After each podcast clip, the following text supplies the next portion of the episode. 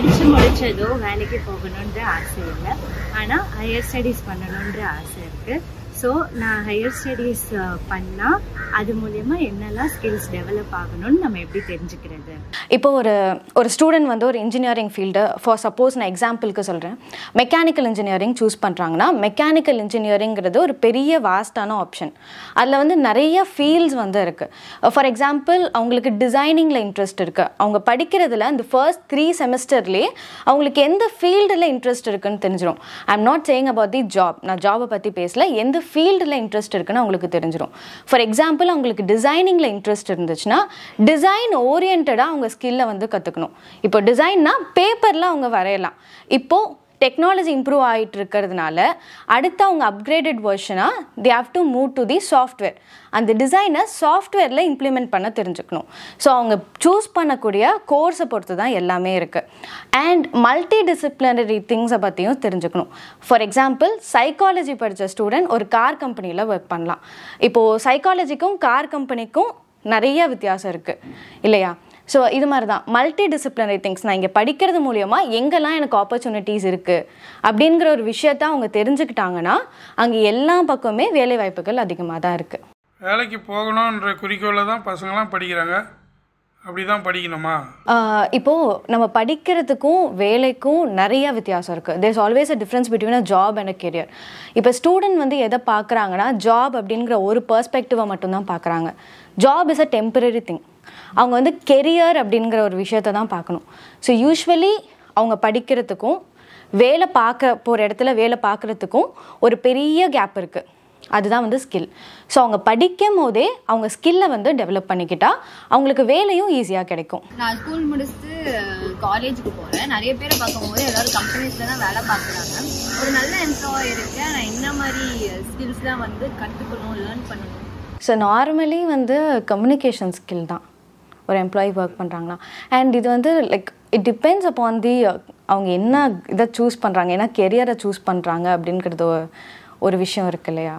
அது ஒன்று லைக் இப்போ சிவில் இன்ஜினியர்ஸ் எடுத்துக்கலாமே. இப்போ civil இன்ஜினியர்ஸ்னால் it is not only about the construction கன்ஸ்ட்ரக்ஷனை தாண்டி அவங்க ப்ராஜெக்ட் மேனேஜர் அப்படிங்கிற ப்ராஜெக்ட் மேனேஜ்மெண்ட் ரூல்ஸ் எடுத்து அதுக்கான சா அதுக்காக படித்தாங்கன்னா maybe they can excel in everything so it totally depends upon the career அவங்க எந்த ஜாபுக்கு போக போகிறாங்க அங்கே எந்த மாதிரி பொசிஷனுக்கு அவங்க போக போகிறாங்க ஸோ அந்த பொசிஷனுக்கு தேவையான ஸ்கில் அவங்க டெவலப் பண்ணுறது மூலியமாக தான் தே கேன் எக்ஸல் ஆனால் மோஸ்ட் காமனாக எல்லாத்துக்கும் இருக்க வேண்டியது கம்யூனிகேஷன் ஸ்கில் அடுத்து ப்ராப்ளம் சால்விங் ஸ்கில் இப்போ ஒரு இன்ஜினியரிங் எமர்ஜிங் இன்ஜினியராக இருக்கட்டும் எல்லாத்துக்குமே ப்ராப்ளம் சால்விங் ஸ்கில் தான் இம்பார்ட்டண்ட் நம்ம சொசைட்டியில் என்ன ப்ராப்ளம் இருக்குது அப்படிங்கிறத ஐடென்டிஃபை பண்ணி அந் அதுக்கான சொல்யூஷன் அவங்க கொண்டு வந்தாங்கன்னா it happens in companies too இப்போ கம்பெனிஸில் நிறையா நிறையா விஷயத்துக்கு சொல்யூஷன் தேவை.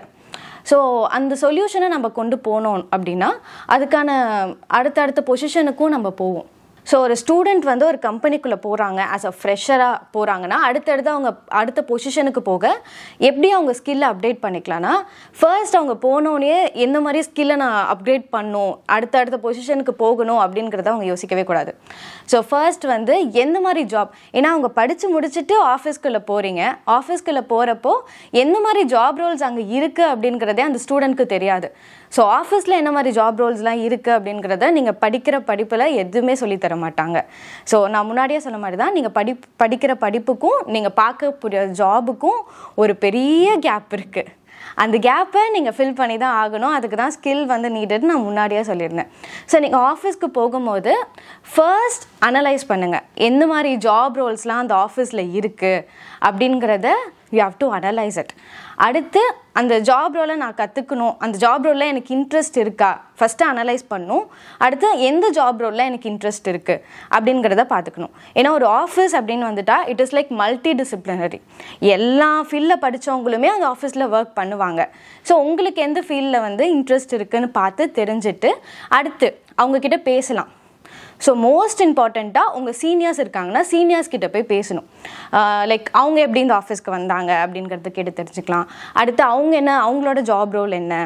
அடுத்து அவங்க அடுத்த ஸ்டெப்க்கு போனாங்க அப்படின்னா அவங்க ஃப்ரெஷராக ஸ்டார்ட் பண்ணி அடுத்த ஸ்டெப்க்கு போயிருப்பாங்க இல்லையா? அவங்க எந்த மாதிரி ஸ்கில்லெல்லாம் டெவலப் பண்ணாங்க? எந்த மாதிரி கோர்ஸ் எல்லாம் படித்தாங்க இந்த மாதிரிலாம் கேட்டு தெரிஞ்சுக்கலாம். நாட் ஒன் ஒரு சீனியர் கிட்ட மட்டும் கேட்டு தெரிஞ்சுக்கக்கூடாது ஒரு ரெண்டு மூணு சீனியர்ஸ் கிட்ட கேட்டு தெரிஞ்சுக்கலாம். தெரிஞ்சதுக்கப்புறம் they can choose a course they can learn அவங்க ஸ்கில்லை டெவலப் பண்ணிக்க அடுத்து படிக்கலாம்.